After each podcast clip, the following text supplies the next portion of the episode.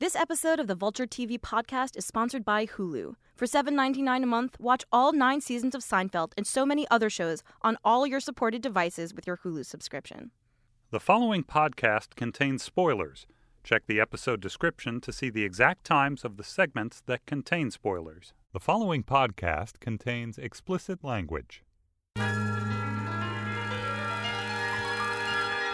Hello, and welcome to the Vulture TV podcast. I'm Margaret Lyons, and I'm here with Matt Zoller Seitz. And our noble moderator Gazelle is on the road this week, so we're going to be flying. I guess not solo. We'll be flying duo rather than I trio. prefer blind, but you know we'll see how it goes.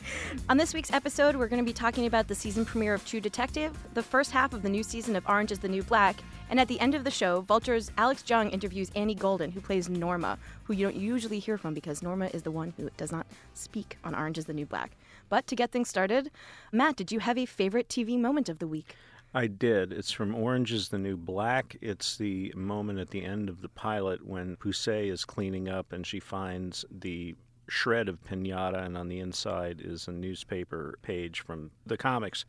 And there's Calvin and Hobbes, which we saw her mother reading to her in a flashback. That was a killer. And we'll talk about it a little more, but that's probably altogether my favorite episode of Orange is the New Black since it started. I just think it's amazing. My favorite moment this week, I, I'm not sure I can pick a moment, but I really love the new show Catastrophe. It's Um, funny as shit. It's super funny. It's Yeah. super super funny, but it's also it has like a real heart to it. There's like a real strong ro- it's a rom-com basically, even though it's very raunchy, there's still a real earnestness to the characters, Rob and Sharon, and it's Rob Delaney and Sharon Horgan and you might recognize him from Twitter and her from any kind of British comedy you might have enjoyed in the last several years. If you watched Pulling, she's one of the stars of Pulling, and it's just it's super funny, but it's also like just about grown-ups. You know, they have like grown-up problems and and the things that hold them back are not silly misunderstandings, right? It's it's actual issues that are difficult, genuinely difficult of what do I tell my new partner about my previous partners? How much of my life before we met really matters and in what sense is it kind to keep things a secret and in what sense is that dishonest? Right. And I think that a lot of comedies rely on a sort of sense of shenaniganery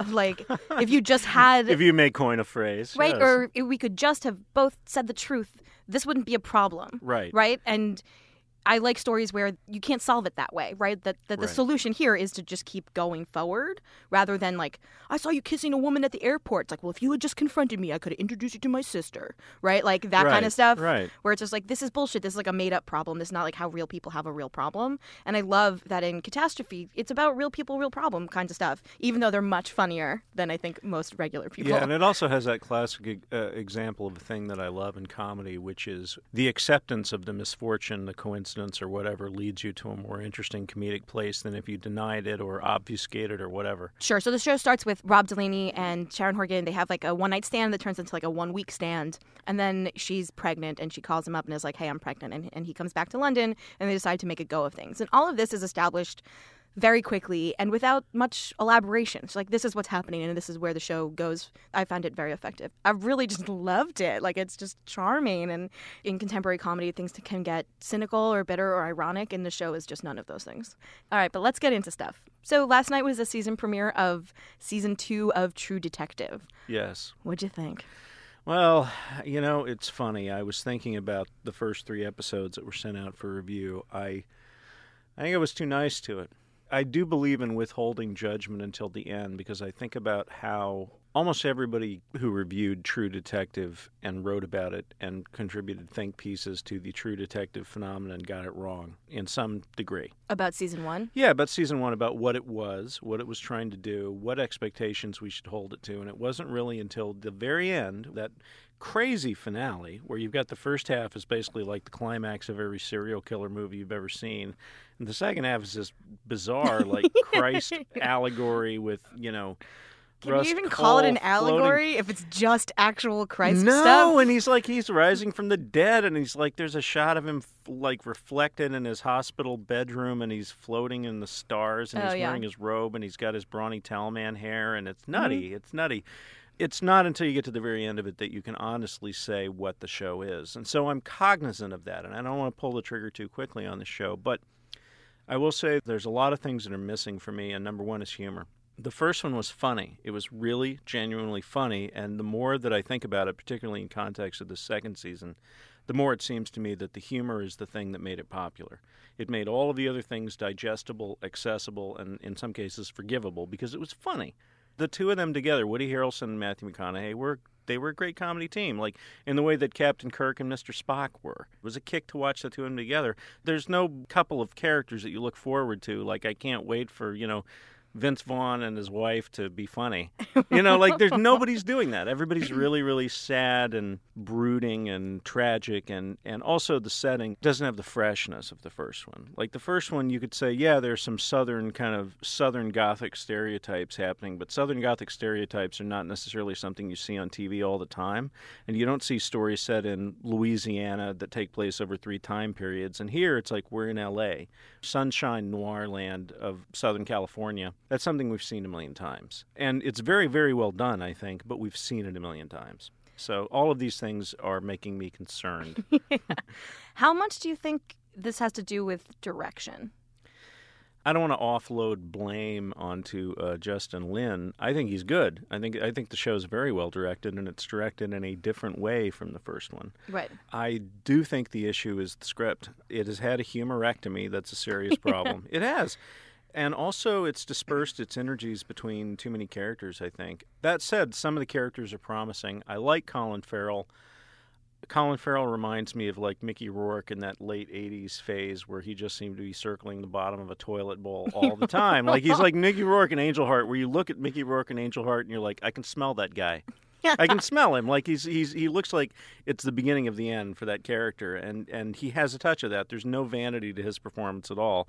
He's truly deeply scummy that character, and I like that. I mean, he's committed, and uh, I like Vince Vaughn. I know some people, a lot of people don't like Vince Vaughn in this part, but I like him because he's he's got that arrogant sort of schoolyard bully edge. But as soon as it becomes clear that this scheme that he has devised is falling apart suddenly he's not in control anymore. He projects control when he needs to, but we are privy to the fact that his deal is falling apart, so we know that it's all about insecurity.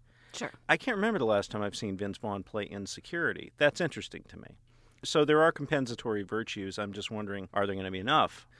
You know, are we going to get to the end of that and go, why did I give my time to this? yeah. Uh, that's my concern. Did you feel like that at the end of season one? No, I didn't. And it felt very tight to me it left me wanting more. And there were many, you know, at the end of every episode, they always had something where they drop a new piece of knowledge on you, or they twist something around so that something that you thought you knew what it meant, now you go, did I really, did I misunderstand that? Did it mean something different? It was very cleverly structured, and also it kept seeming like it was changing into a different show every episode.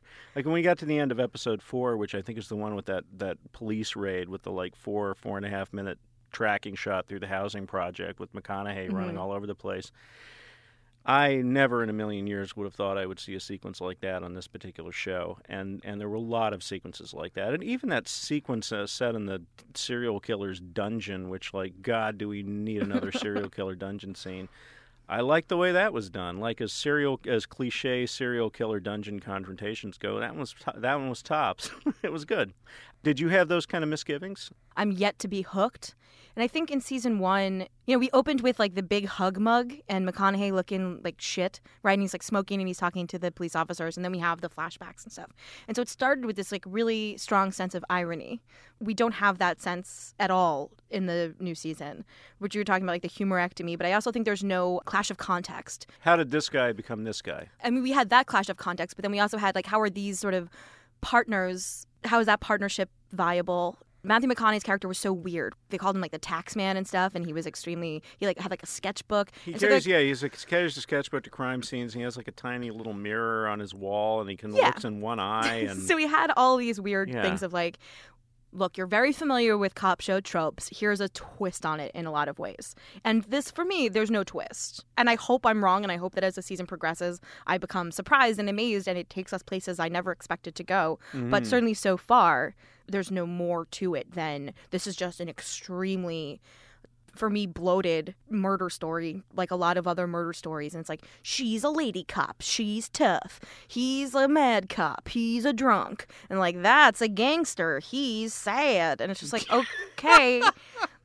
But yeah. you know i think there was so much more discovery happening in season one.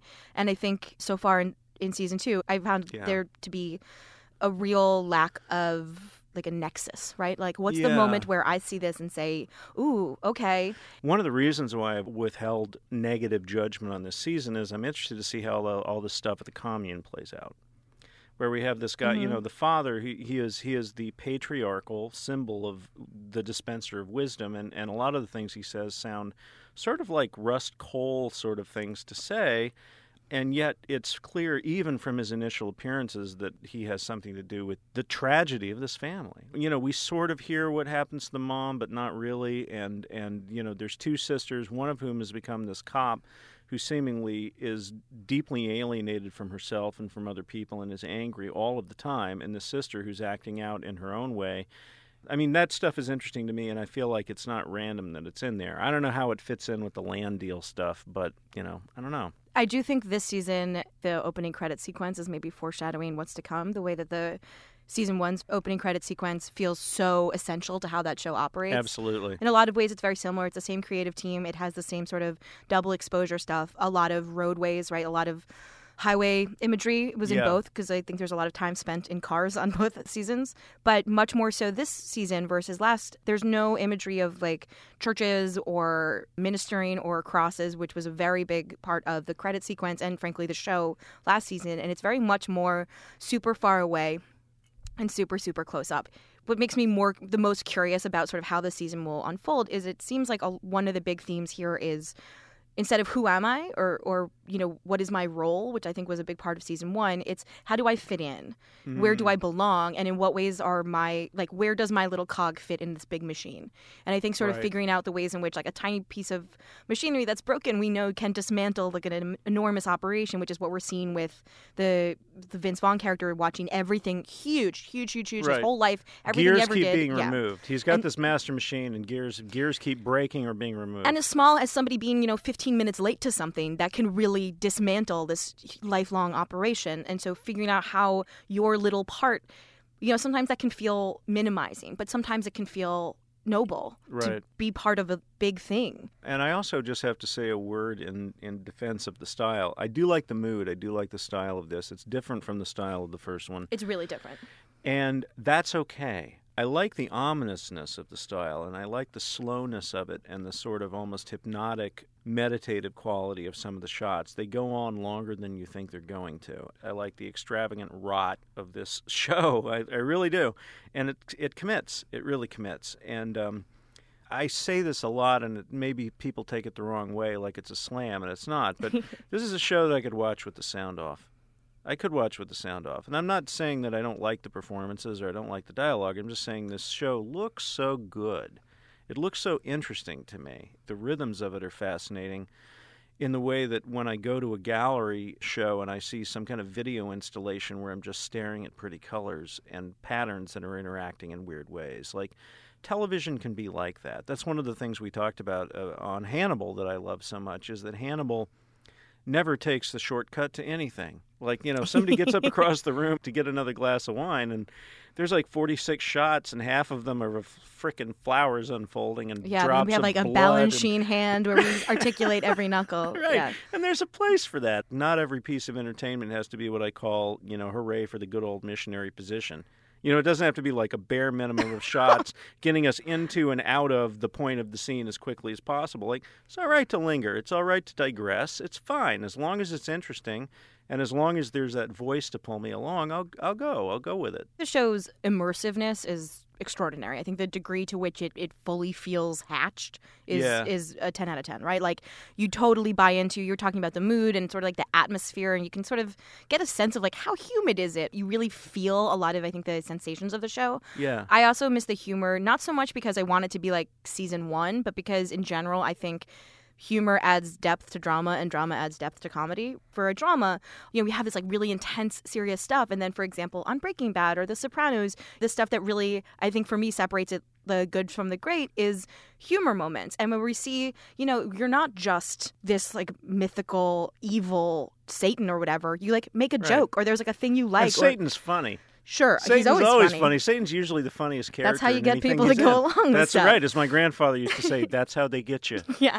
So I think in terms of, of when we want to see sort of the full richness of a character and the sort of 360 idea of who anyone is, you'd be hard pressed to find someone who never ever makes a joke. Whether or not you find those jokes funny is a different story, but no one goes through life thinking they have a bad sense of humor. I'm torn between feeling like I wasn't hard enough on it and maybe I was too hard on it because it is that anthology series idea, which means that they can make a different show every time. We got different characters, it's a different story, it's a different setting, and, and what I would really love is if, you know, maybe this season two continues in this kind of funereal vein. and then season three is like Inherent Vice where it's like it's it's funny. It's like or it's like something like you know the long the tone that Robert Altman achieved in The Long Goodbye. You know something like that where it's That's like, pretty you know, different. It is very different, but you can do that. That's the beauty of this kind of series. The possibilities really are endless, and we're only at the beginning of it. I admire the fact that they, whatever the hell this thing is, they've committed to it. I Mhm. like that. I like that. It may not be everybody's cup of tea, but like, it definitely gives the impression of a show that knows exactly what it is and is 100% confident in what it's doing and doesn't really give a shit if you like it or not. Right. It is not half assing anything. It is certainly whole assing not. the entire endeavor. My one issue right now, maybe you can help me with this, or listeners, you can write us at tvquestions at vulture.com. What are we going to call this season? We have like American Horror Story, and we call season one Murder House, for example, right? We have these like terms, and I feel like True Detective season two is not catchy enough, and season one is not complete enough, right? And we need like a term for these. Like it's True Detective season one colon the Rust Cohle one, or yeah, like what are season one could be Detective Jesus. Hmm. I don't Um, know. I don't know. something it's to think hard. about. It's tough. It's tough. I guess I should give it a title. If you have a suggestion, you can let us know at tvquestions at vulture.com. We'll be back in a second after this. What's your favorite Seinfeld moment or episode? What are the essential episodes you can't wait to rewatch? Puffy shirt? Spare a square? Double dip? Pretzels are making me thirsty? Elaine's dancing? Did a dingo eat your baby? Junior mints? This Wednesday, June 24th, for the first time ever, you can stream all episodes of Seinfeld exclusively on Hulu. For $7.99 a month, watch all nine seasons of Seinfeld and so many other shows on all of your supported devices with your Hulu subscription on Hulu.com. So now we're going to talk about the first half of season three of Orange is the New Black, and after that, we have an interview with Norma herself, actress Annie Golden. But to get things started, season three, Matt, how'd you feel? I love it. I love it. I mean, I, I I love the show. I loved season one and two, and and I'm loving season three. And I just feel like it's one of those shows where you can't really talk to me about the show in anything resembling a sensible way. Because I'll just, you know, if you start to talk too much trash about it, I'll just wave you away. I'll just walk away. I'll just plug my ears. There are moments on the show where they hit the theme button a little too hard, or maybe people lay some exposition or some research on you that's a little too obviously exposition or research. And there are moments where maybe they pivot from comedy to drama and back again a little too abruptly. But I don't care. I don't care. like I feel like the show is so unusual and so confident that any lapses they have from moment to moment just seem insignificant to me. And and the control over tone this season particularly seems like a quantum leap forward. And and I feel like they always knew what they were doing, but I feel like they've settled in in a way that's interesting. And that season premiere which we were talking about earlier is a great example of that the show reminds me of MASH, and there's a moment at the end of season one of MASH where they're taking some chances with editing, they're taking some chances with tone in a very, very confident way, like a very relaxed way. And I love that moment when you feel like a TV show is feeling its oats, and I feel like this show. I got that feeling from it during this Mother's Day episode, where they were nail, they were pretty much nailing everything. In terms of the MASH comparison, I think one thing that really comes through is how do you create normalcy in an abnormal, particularly involuntary environment? Exactly. And so we have this real pull between I miss the comforts of my old life, but in what ways does recreating that just reinforce how far away I am from it?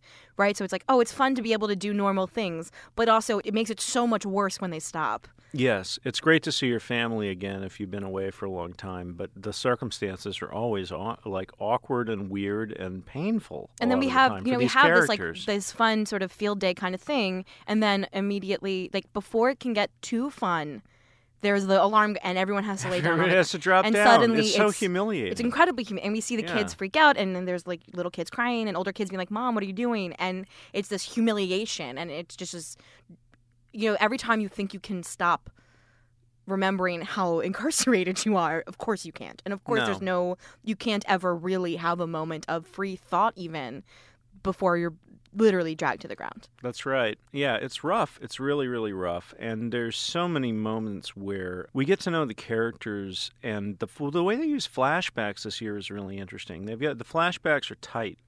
They're very, very tight. Like they're almost like Simpsons or Seinfeld flashbacks. They're so brief now. We're not getting like elaborately interwoven past and present narratives. We're getting like a flash of like 30 seconds or 45 seconds of a moment.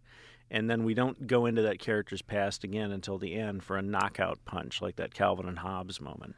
That's interesting. especially in season one and in a lot of season two, the flashbacks clarified exactly what crime led to someone's incarceration. And we Right. saw people on the moment of their arrest, for example. And that's not true for everyone. We're still not sure exactly what I think Red's crimes are.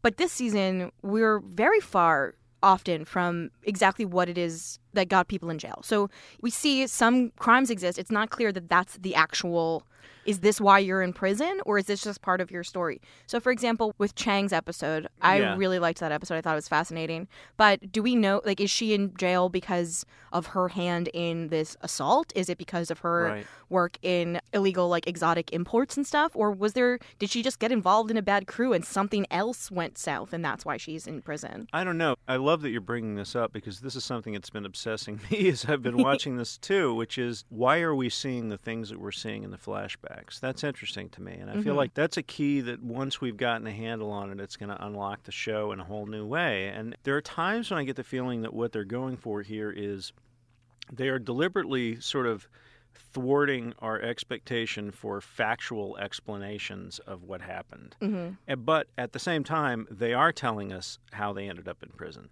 because they're giving us insight into their character, into their upbringing, into their personality difficulties, addiction, um, problems related to you know resentments with their parents, their family, their social class, whatever. So they are telling us how they ended up in prison. They're not they're not necessarily clarifying all the nuts and bolts of the thing that ended up with the judge slamming their gavel down and saying X number of years. But I feel like we're getting it.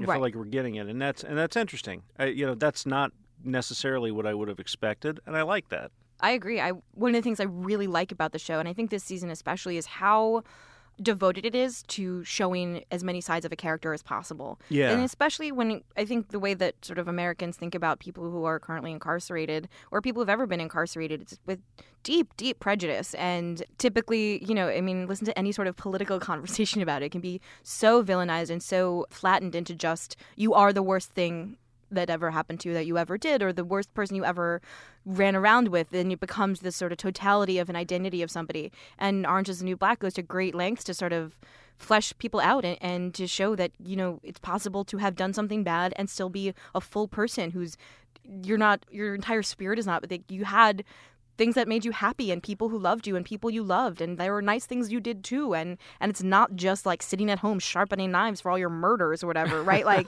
right. that even though these people are some of them capable of tremendous violence they're also capable of you know wanting to watch a soap opera and like Yeah. eat a clementine and, and Unexpected compassion too. Unexpected moments huge of compassion. I mean, see that's like that the lot. guiding factor of the show. As I think, even as the characters don't necessarily regard one another with tremendous compassion, the show regards its own characters with seemingly infinite amount of compassion. Yeah, yeah. I think it's a tough love sort of feeling.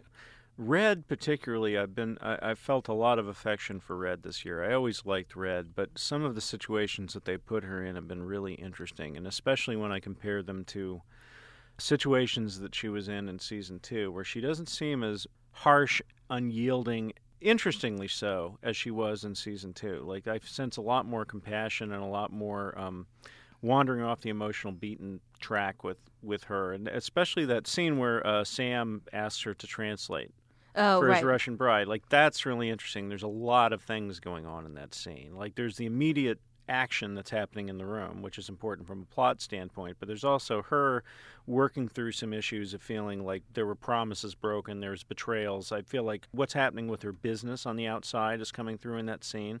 And then we've got Sam, of course, who is. Um, he's a fascinating character too. Like he's changed a lot from season one, where he seemed almost like this close to a bureaucratic villain as the show had given us. And there are moments where he seems really genuinely sympathetic, like he's trying to grapple with his own issues, and other times where this kind of Neanderthal sort of erupts from him. Mm-hmm. And and that's often in response to what's going on in his life.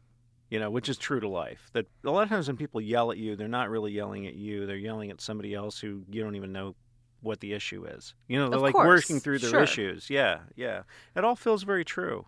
One thing I've heard from some people is that they feel like the season got a little bit soft. Do you feel like that? Has... This season? Yeah, and that sort of compared to the sense of danger or doom in seasons one and two, and certainly the villain with V in season two, and the sort of constant threat, for example, in season one, that it felt like Piper was always very, very much in danger's way. Right. That that sensation has dissipated. There was more of a sense of jeopardy in season two. That's true, but I feel like this doesn't lack for drama, and and and it has a different kind of drama for me, which is the drama of seeing these characters fuck up. You know, like they get themselves in these horrible, horrible situations, and it's their own doing, and yet in some ways it's not. Like all the business with Piper is really interesting because I find her unsympathetic and yet tremendously sympathetic at the same time. Like I'm I'm more into her now than I think I ever have been. Like I don't I don't find her as sort of like amusingly chirpy and you laugh at her. Like I'm find like I, I'm feeling for her more now. I mean, what do you think of all this engineering of bringing her lover back into the prison? Like, like she's that's kind of a shitty thing to do, and yet I feel like I don't necessarily hate her, considering that how she ended up in prison. Yeah, it's a show where I care so little about the actual forward-moving plot and care wind up caring so much more about just sort of the flashbacks and like enriching what we currently have because time is moving very slowly on the show. For example, Daya has been pregnant for like a hundred years. She's got the gestation of an elephant. Right. Right. Except that we know that the show is taking its time, right? Like, obviously, not even nine months have elapsed since Piper was initially incarcerated. You know, I didn't feel like I missed Alex last season. I thought Yeah. the season worked just fine without her. And just as, like, the sort of callous person I am, it's like, we didn't even need you. But I, I was happy to have her back. I think. You know, I think she brings out like an interesting part of Piper's identity and, and personality in a way that I think Larry and Polly never really did. No, Um, and I certainly didn't don't miss them this season in terms of story. that moment where her parents come to visit and she gives them the rundown of her life hmm is really interesting. And she says, "I'm learning more Spanish and I can fix things. I'm part of a community." And then she says, "I have a girlfriend." She says three variations of "I have a girlfriend," and each time she's more emphatic about it. You know, mm, like I she says like who I love, right? Yeah, who I love. She's that's yeah. The second time she says it, she adds who I love, and that's a big thing. Like, and I feel like maybe that's ultimately the reason why she she engineers her return to the prison. You know, I thought that was absolutely the Yeah. reason. You know, you know and because it's and it's almost not really about Alex. It's about the assertion of her true identity in opposition to her husband, who is now completely out of the picture. I guess I saw it more as she's lonely, she's scared, and she missed having a profound ally and somebody that she does love and care about. And you know, when she sees Alex, it's not only through the eyes of people who are in prison. She can still see her as the person she had exciting adventures with, and right. and, can who still be u- seen. and who used her too. Right. So there is like a thread of some kind of revenge plot there, right? Where it's like, Un- oh, unconscious maybe. perhaps. Yeah. but yeah. I don't think non-existent. Right? Right, there is no. part of Piper that's like, you got me here. Guess what? Like I am not finishing this ride alone. And that's why I feel like Alex really doesn't have any ground to stand on when she's criticizing Piper about that. right. At best, I would say, like, if you were looking at this from a lofty, detached perspective, I would say now you're basically you're about even. Piper still has more to be mad about. I think. Yeah, she does. Well, she can, and I think she can still stick it to Alex a couple more times, and then then they'll be even. Do you have a favorite Litchfield person? For me, it's she doesn't even have the best storylines, but it's it's uh, Poussey. Mm-hmm. I just love her. I just think she's great. and she's just magnificent. And everything that she says and does feels true to me. And it's charming and hilarious and wonderful and real. And But I like almost all of them. There's a tremendous uh, advantage that a show like this has is we don't have a chance to get too tired of anybody. I think if it were, you know, Piper front and center for an hour, we'd get tired of her pretty fast. And I think that's probably true of almost any of the characters. But but in small doses, they're all fascinating. And even characters that I wouldn't have thought I would want to learn about, I'm I'm enjoying seeing them. Healy's a good example of that. It's weird. Sometimes I have to remind myself that I hated this guy's guts at one point. I absolutely hated his guts in the first season. I think Like, with Healy and with Caputo, it's easy to forget how capriciously cruel it was they Yeah. were in in the first two seasons and how very much he represented the abuses within prison systems. And when we see him at home with his like mail order bra- and we see this, Yeah. we, you felt sorry for him, even though you're like. Ugh, I hate you, right? You Yes, still, you're yes, like, yes. oh, but like, no one deserves to suffer. Like, I don't, like, uh, you don't, I don't want to hang out with you, but like, have an okay life. That those things can both be true. And then this season, especially, and I think through his interactions with Red in particular, and we've seen her soften tremendously too. You know, she's the one who put like a used tampon in in Piper's breakfast, right? Right. And the threat of Red as villain was a huge part of season one. It was. And throughout season two, her going back and forth with V for sort of control of things, that was a huge engine of violence and, and what was happening and sort of what was endangering people. And in some of that, you know, that's where we saw Poussey got the shit kicked out of her, Yeah. right? And we saw Taystee and stuff like like align themselves with V. And I think the show does away with the remnants of that pretty quickly with Taystee and with Suzanne about V being dead.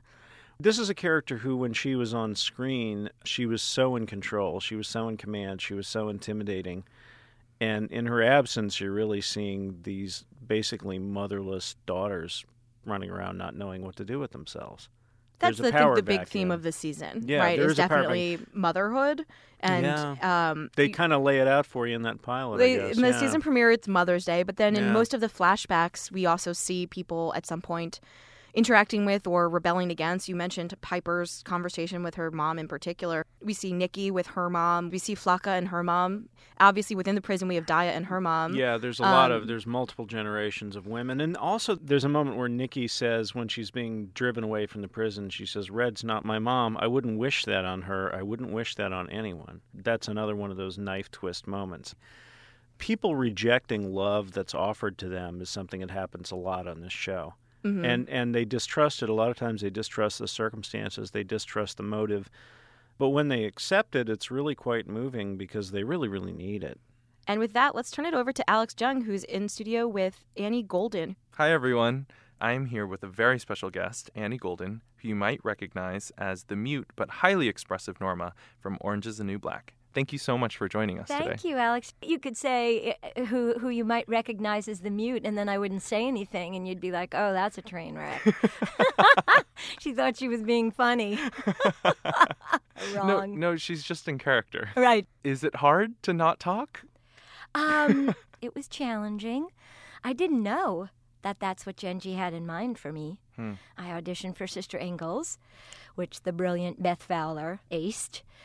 So I didn't even know what was expected of me until I was told that I was being offered the role of a traumatic mute in a, in a woman's prison. You just really you are the narrator of the piece. I mean, you you project to the audience what they should feel about what's going on. Is it funny? Is it really funny? Mm. Are there going to be consequences? Norma seems to be the voice of reason and logic in a crazy world. And mm. this season in particular, we really see her character sort of open up and take a major role I'm in the so prison. excited about that. Yeah, and I couldn't speak about it. You know, it was in the can since before last Thanksgiving. And you can't really say anything. And Right. people were like, What can you tell me about? Well, I can tell you nothing. Because then I would have to kill you and I'd never get out of Litchfield. Right. Jenji So- will actually cut your tongue out. uh, it's exactly that. Or, you know what? If you ruined anything that that fine lady created, you would want to tear your own tongue out. so there you go. Did you have a conversation with her beforehand about like did she sit you down and say we're going to do this for your character this season? It's so wonderful how organic it is. It's kind of shooting from the hip. Right. So there was never really a conversation, but then when people's backstories started to emerge, even the first season with Sophia, with Laverne Cox, Uh-huh. people's backstories became a ce- celebratory thing where I would contact someone when I would read a script and go, Congrats on your backstory, and I love it, and that's great. And then for episode seven in season three, Tongue Tied, Where your character yeah, It, it's her backstory, Norma's backstory. Yeah. And we discover that she was in a cult, basically married to a man who had that sort of personality cult, had a lot of wives, it seemed. Yes, yeah, Um, he had a you- harem, yeah. Right. But you were the faithful believer. Yeah. Who did not take care of this child, Norma Romano? That Right. she went through her whole adult life, you know, as a child, not speaking, embarrassed to speak, devastated to utter a sound. Right. All these women have not been taken care of in their younger lives. You can tell that. Right. You look back, Chang, Chang's story. Yeah. Mail order bride and then rejected by the guy, Right. you know, who brought her over. And Right. that's why she's invisible. It's just so heartbreaking, all these all these backstories. What do you feel like for your character was the wound? We don't know. I mean, there's still more to come Right. because, like, you know, like with Pennsatucky, she started as a little girl, the flashback, and and Taystee, the flashback. Uh, Right. You know, as children, Suzanne, Crazy Eyes, Right. the flashback as children. Right. Some of us don't start that early, Right. so there are a lot of truths to be told and unearthed. So it's like life. We don't really know what's coming next, Right. and what we should know from our past. It surprises us as it unfolds. I was curious to hear why you think Norma is in prison. what they reveal in our past, like with Nikki Nichols, Natasha Lyonne, and Flocka with her endeavor in high school, you know, it's not always what it seems. Mm-hmm. Right. So that's kind of real great because Yeah. if you think about it, Guru Mac, they were in the woods. Right. They were in an isolated area. Right. He was talking in the van about charges, you know, that were pending for him. Right. Yeah, the writers are really clever. What you think they're in for, they may not be in for that. So we're leaving the door open is basically The doors are saying. always open with the writers and Right. with Jenji. The doors are always open. For you, when you were reading the script, did you think, "Oh, this is why she's in prison," or was your thought process, "Well, it could be another murder somewhere else down the line"? Or other issues, Right. taking the rap for him, or mm. If she was the only wife who stuck around, Mm. maybe co-signing for stuff that you know that went wrong. Right. You just don't know. Jumping back to cults, it is really interesting because they are very attractive in so many ways. And I think we can malign them obviously now or sort of say, oh, people were so naive, right? Yeah, yeah. But the truth is, they fill something within Yes. someone else. And I was curious to hear you talk about both what you felt like the cult leader fulfilled in your character and Mm-hmm. also what you started to fulfill in everyone else at the prison. Oh, that's interesting. Oh, that's such an interesting question. Well, for Guru Mac, I think what Norma went in looking for was just to belong, to belong on her own terms. Mm-hmm. And Guru Mac embraced her, Mm-hmm. you know, completely when he saw that it was devastatingly challenging and and traumatic for her to utter a sound. And he thinks he doesn't have a following anymore, and she's like, Right. "It's out in nature. It's all there for us, you mm-hmm. know, to to rediscover and to reclaim." Right. And then when she's in this general population, she just she again she she's in the background, but she's really important to the people in power. You know, Red and Right. and even Healy and Right. and Gina and I love what they do with Norma because I think she flits from tribe to tribe, which not many of the inmates do. But she forms her own personality cult, essentially. Yeah. But I mean, Unwittingly, you know, perhaps. unwittingly and unwillingly too. If you go, people go, "Did Do you think Norma it's know?" I do. If you look at the fir- if you look at that episode, when she wakes up in the morning, you see that she's the sounds of of the of the prison. It, it speaks volumes on her face, her cross to bear. Hmm. But when she walks through that cubicle, she's Smiley Burnette. You know, Mm-hmm. she's Norma. She's smiling, giving thumbs up, thumbs up and waving. And, and then Angie Rice comes up to her and says, You know, can I have my morning blessing? Mm-hmm. She's not really sure what that is. Your morning blessing. What? Well, what am I giving you? What am I giving you again? Uh-huh. And she says, Oh, you know that shoulder squeezing thing you do? Uh-huh. So she does it. And Angie goes, Yep, that's it. So Norma again is being told Right. What is expected. Mm. Then when she goes in the bathroom, she's trying to have a private moment in the stall. Mm-hmm. And uh, new cast member Daniel Herbert, Babs Babson, Mm-hmm. loving her. you know, the, you know, she's running her mouth at the door. Right. You know, oh, I need you to put a hex on. I need you to. And Norma's going, okay, what is that? And she goes, you know, boyfriend, girlfriend, uh, old boyfriend, new girlfriend. Put a hex on the letter. So she does whatever she thinks will impress the girl, gives it back to her. Babs says, Is that it? Norma goes, Oh, Angie liked that shoulder crunching thing I do. Mhm. I'll do that. Maybe that'll appease her. Right. She does that. And then Babs goes, Oh, I felt that. Uh-huh. That that also ma- that also makes me emotional when I look at it, and it made me emotional as Norma because she was giving these women something, What do you think she was giving them? something to believe in. You know, which is what Red says later when she's trying to discredit Norma in the kitchen. She says, you know, these women will grasp at anything. Mm-hmm. They're just looking for something to believe in. They'll grasp at anything. And Norma gets her feelings hurt now because she has she has seen that they have instilled her with some kind of power Mhm. and it has been used for good. That's only when that conflict with Soso Mhm. starts to happen that it becomes Mean Girls school cool chick clique, Right. which Norma was never a member of, was Right. maybe in her past a victim of. Right. But in a sense that it was the true believer who kind of Yes. ruins things. Yes. Emma Miles's character yes. is the one who who in a sense instigates the fight with Soso. Yes. Sort of leads it. But Yes. at the same time she's also the hardest core in Bel- terms of believer. believing in yes, Norma. in investing. Right. But we see her background as well. Right. And it is outsiders, and it is in this world, but not of this world. Right. The Quakers, which is really quite profound. And I mean, only Emma Miles could pull off that angelic, gorgeous look with that bonnet. And, and I mean, Soso only has herself to blame when I watched, when I watched the episode unfold. Hmm. And she's, uh, Leanne was trying to confide in Uh-huh. Brooke and said, you know, I was one of those religions that, you know, people laugh at and, Right. you know, and then Brooke says, you know, she's back to her Valley Girl vacuous, uh, superficial self. Uh-huh. And she goes, You wore a bonnet? Uh-huh. And she laughs. She put the nail in her coffin then. I mean, So you're team Leanne on this one. well, you know, it was ju- well, no, no, I'm I'm not.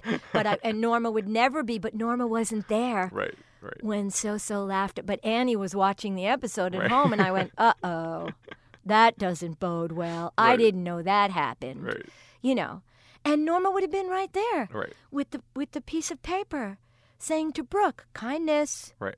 no laughing at attire or bonnets or Right. beliefs, Right. kindness." Right. You know, so I mean, if you remember, that's a private moment. Right. You know, Leon Leon goes to apologize to Brooke, and Brooke laughs at you wore a bonnet. That's it. Forget it. That's done. Right. You know, someone tried to apologize to you, and we're all trapped. What Selenis Le- uh, Leyva did uh, this year as Gloria, Mm-hmm. when she she said we're trapped in here. Right. That was so gut wrenching to me. That people have wonderful speeches. I got arias with my silence. Speaks volumes. It does. Yeah, but still, everybody has profound, wonderful things to say. Thank you so much for being here with us today. Thank you. It's my pleasure. Back to you, Margaret. That's it for this week's Vulture TV podcast. Please let us know what you think of the show. You'll find us on Twitter at Vulture, and you can email us any questions or comments at tvquestions at vulture.com. Our producer is Sarah Abdurrahman. Our senior producer is Laura Mayer. Andy Bowers is our executive producer. The Vulture TV podcast is part of the Panoply Network. Check out our entire roster of podcasts at itunes.com slash panoply. If you like the show, please be sure to tell a friend and subscribe to us on iTunes, Stitcher, or your favorite podcast app. And don't forget to leave us a rating or comment wherever you subscribe. I'm Margaret Lyons, and you can find me on Twitter at Margin Charge. I'm Matt Zoller Seitz, and you can find me on Twitter at Matt Zoller Seitz. Until next week, happy watching.